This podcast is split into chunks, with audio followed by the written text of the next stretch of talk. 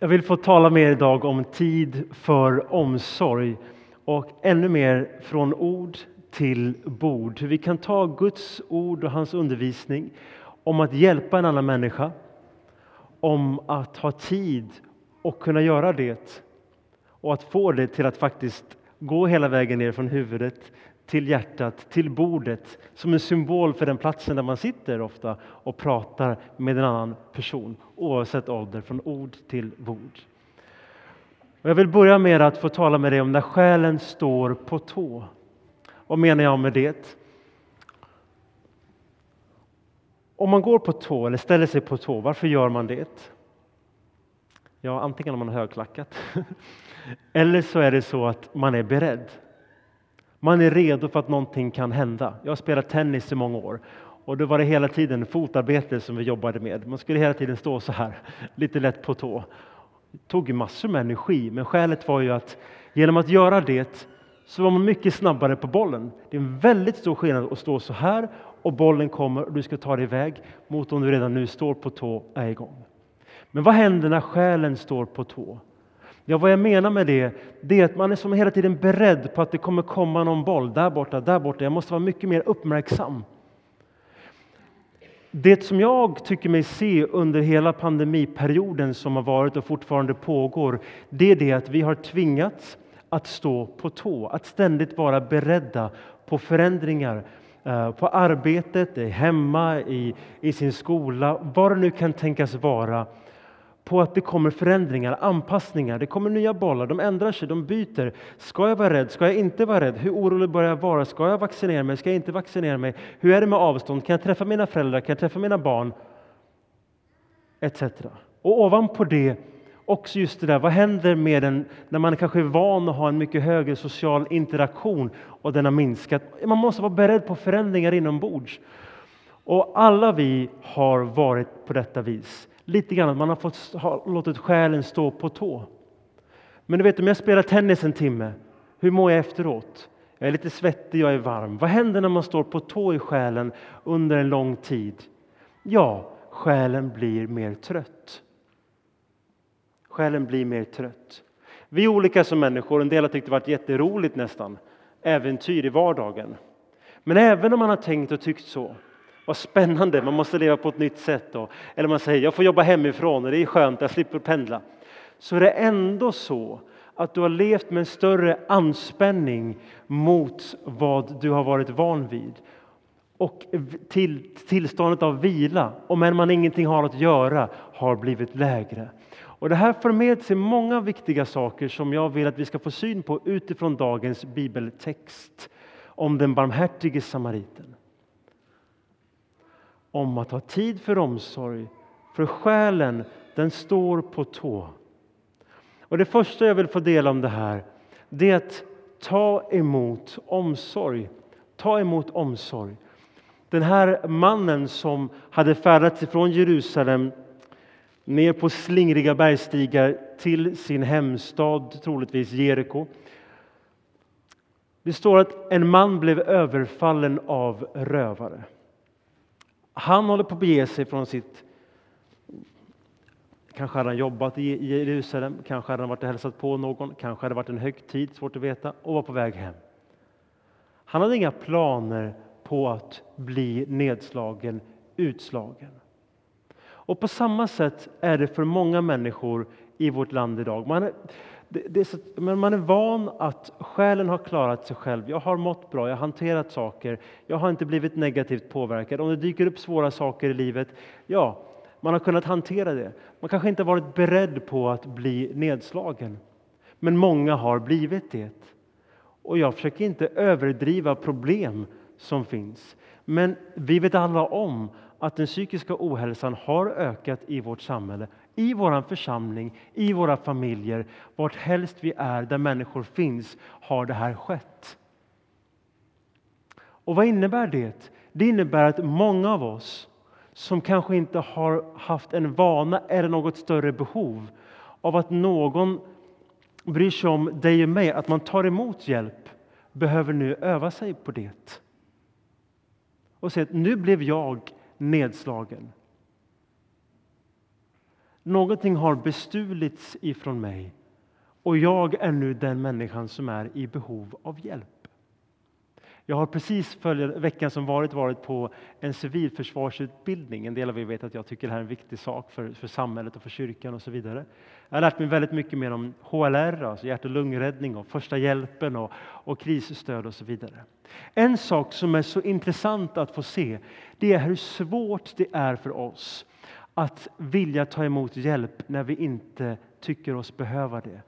När vi drabbas av någonting så kan det vara både besvärligt på det ena och andra sättet. Gud han säger så här att som en mor tröstar sitt barn så ska jag trösta er. Vi behöver omsorg för våra medmänniskor. Men glöm inte det allra viktigaste, att Kristus är den bästa diakonen, den bästa föräldern och den största själsliga läkaren och herden.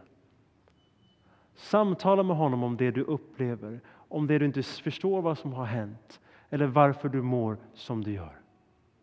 Om du befinner dig där. Jag ska ge er en andlig övning idag. Ni kommer få två till sedan. Och den här andliga övningen, den, jag vet om att den är svår. Den är komplicerad. Eller kanske inte alls. Den lyder följande. Tack att du frågar. Jag skulle vilja påstå att när människor frågar hur är läget, hur står det till, hur mår du idag? Ta det tillfället i akt att se den omsorg som finns i den frågan, om än den uttrycks lite slentrianmässigt. För någonting som människor behöver, och sist jag tittade så var jag också en människa, är jag behöver lite mer omsorg nu än tidigare. Lite mer balsam för själen. Och när människor då frågar, ja, men hur är läget? Hur står det till? Så ska ni få en andlig övning som är så enkel men så viktig. Säg inte bara, ja men det är bara bra, utan stanna upp och säg, tack att du frågar. För du behöver de frågorna nu. Mer än tidigare behöver du den frågan. För din själ, liksom min, har varit på tå. Den andra punkten jag har för dig idag utifrån den här texten det är att ge omsorg. Om det första var att ta emot omsorg, så ge omsorg. Vi läste om den samarien, tre underbara ord. Om jag skulle få välja tre ord idag från den här bibeltexten som var förhållandevis lång, så pass lång att en del tänkte nu tappade jag bort mig när Göran läste. Vad sa han egentligen? Det är de här orden. Han gick fram. Han gick fram. Det berättas ju föga smickrande om att det var en skadad man och först kom en präst, en, en judisk präst. Då. Och prästen var på vandring från Jerusalem. Vad hade han gjort där? Jo, han hade varit ansvarig för gudstjänstlivet i det judiska templet. Det var, fanns många tusen präster, de turades om och brukade ha skift i ungefär två veckors tid. Och sedan så hade han idag varit i Jerusalem och därför vandrade han hem troligtvis till Jeriko. De flesta bodde inte i Jerusalem, de gick dit på skift kan man säga. Skiftesarbetare har funnits länge. Och han är på väg hem och så, så ser han ju då den här mannen som är skadad och tycker det är besvärligt eller har bråttom. Så han går förbi. Sen så är det också en levit, och vad det Det var väldigt, lite slarvigt uttryckt, bibelsprängd person som var prästernas medarbetare i templet. Han visste allt, han kunde allt. Han hade ordet, men det hade inte kommit till bordet. Han hade inte tiden för omsorgen i sitt hjärta, oavsett vad klockan sa. Men så kommer samarier, personen, och Jesus slänger in den här personen för det var en illa omtyckt person av många judar. Jag vet inte vem du tycker illa om, om det finns folkslag, grupper och så vidare som du ser ner på. Det är aldrig bra. Men om du grundar i ditt hjärta, kanske finns det någon sådan grupp. En sådan person hade Jesus haft som exempel för dig. Att han stannade till, han såg och han gjorde det som Jesus sa med tre ljuvliga ord. Han gick fram. Nu behöver du aldrig fundera på om det finns någon människa omkring dig som är i behov av omsorg. För själen har varit på tå för de allra flesta under lång tid. Alla är i lite behov av extra omsorg. Det vanligaste människor du möter som är i behov av omsorg är inte nedslagna på gatan om än det kan ske. Utan de är på en armlängds avstånd, bokstavligt talat. Det finns ett bibelord där Paulus uttrycker det på ett mycket fint sätt från Andra Korinthierbrevet 1, vers 4. Välsignad är vår Herre Jesu Kristi Gud och Fader Lite kort inblänkade för, för just det, under, Bibeln är tydlig på att Jesus var Gud. Jesu Kristi Gud och Fader. Barmhärtighetens Fader och all trösts Gud. Underbara ord att Gud är all trösts Gud. Inte bara andras. Han tröstar oss i alla våra svårigheter så att vi med den tröst vi själva får av Gud kan trösta var och en som har det svårt. Det vi har fått som gåva, det kan vi få ge som gåva. Gud har ingen tanke på att du ska ge mer än vad du har fått förmåga till. Men av det du har fått så kan du ge det. Och därför kan alla människor alltid ge 100 av sin tro till någon annan människa. För man ger av vad man har. Man ger inte av vad någon annan har eller man tycker att man kanske borde ha. Och jag vill få uppmuntra dig att ge omsorg. Och jag har en övning om detta också. Och den är också viktig och ungefär lika komplicerad som den förra. Men ibland så är det så att i det enkla finns det stora. När du möter en människa, titta personen i ögonen och stå still ja, men nu överdriver du, det här känns ju nästan löjligt. Nej, vår kultur i Sverige, den är ju så att vi frågar alltid hur någon mår när man träffar dem. Hur är läget? Hur är läget? Det som är värt att tänka på nu, det är att många har inte fått den frågan så ofta de senaste ett till två åren. Och när ord är dyrbara så ska vi inte slarva med dem. Och Det betyder att det här kan vara en tid, en andlig övning jag vill ge till dig. Att gå fram, det vill säga, man kanske inte bara längre ska säga hur är läget? Utan stå stadigt. Titta en person i ögonen och säga hur mår du? För du behöver också signalera till en annan människa att jag vet om att vi alltid bara säger hur läget? Och det är en del av vår kultur. Det är ingenting dåligt med det. Men nu är det en tid av omsorg. Det är många människor som har blivit slagna av rövare. Covid har stulit saker och ting från människor. Och det är mycket mer än virusbegränsningen. Det har stulit frid i relationer. Konflikter i familjer går upp. Det är många saker som är svåra och smärtsamma. Så övningen är, titta personen i ögonen och stå still och så frågar du, hur står det till med dig? Och jag har medvetet inte skrivit hur mår du? Därför att en liten annan formulering tvingar den andra att tänka till. Och nu vill du förmedla Kristi kärlek som du har fått av honom vidare. Att vi tröstar med den tröst som vi har fått ifrån Gud. Gud han frågar hur mår du, om ni förstår mig rätt.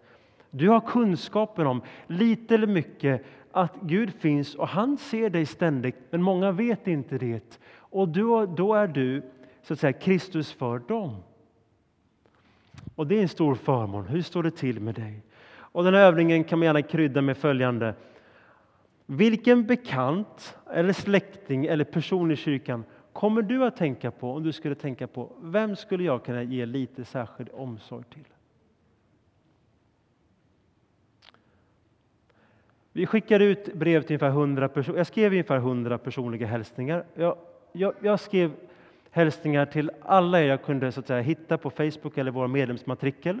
Och sedan så fick eh, Angela i uppdrag att jaga adresser som fanns tillgängliga. Har du inte fått ett brev så är det av det orsaken. Men jag har skickat hälsningar till er. Det tog lång tid, men jag gjorde det med sådan glädje. Det var med lätt hjärta. För jag satt och funderade på vad kan vara viktigt nu? Ja, nu är det en tid av omsorg. Och så skrev jag hälsningar till er. Men jag gjorde det också av ett annat skäl. för att också påminna och visa er vikten av att göra liknande för andra människor.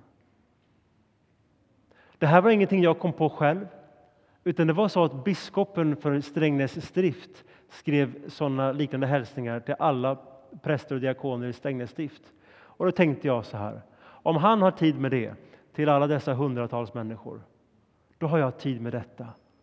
Och han lärde mig med sin hälsning, nu är det tid för omsorg i Jesus Kristus.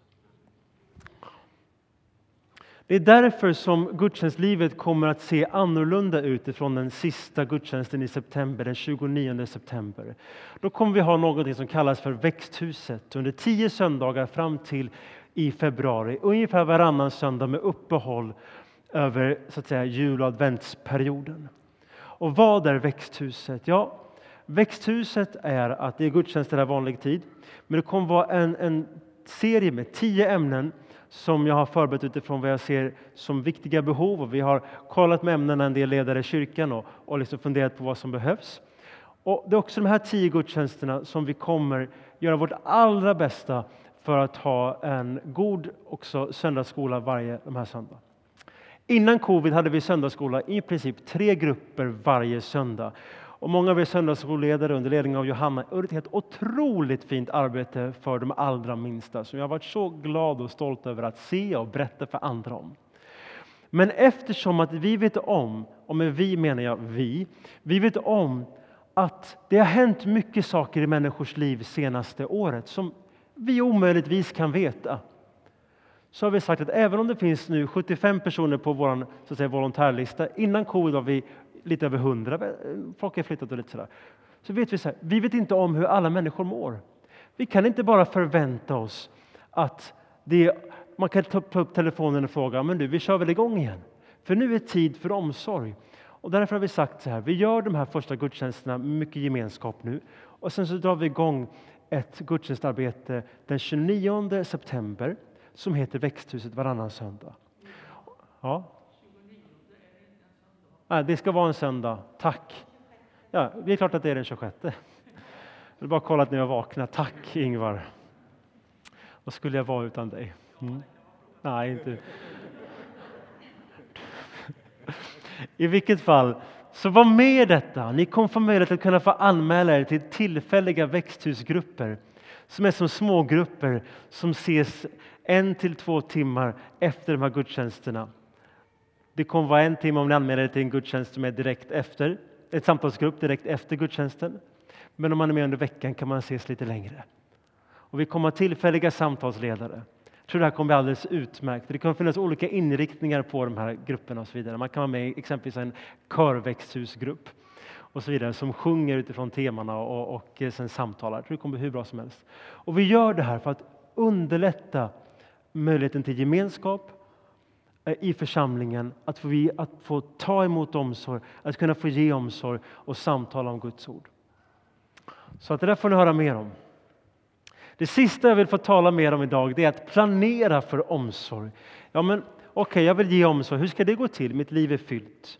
Det står så här att Samarien sa till värdshusvärden. Nästa dag tog han fram två denarer, det var två dagsinkomster, och gav åt värden, hotellägaren då, och sade sköt om honom, den skadade mannen. Kostar det mer skall jag betala dig på återvägen.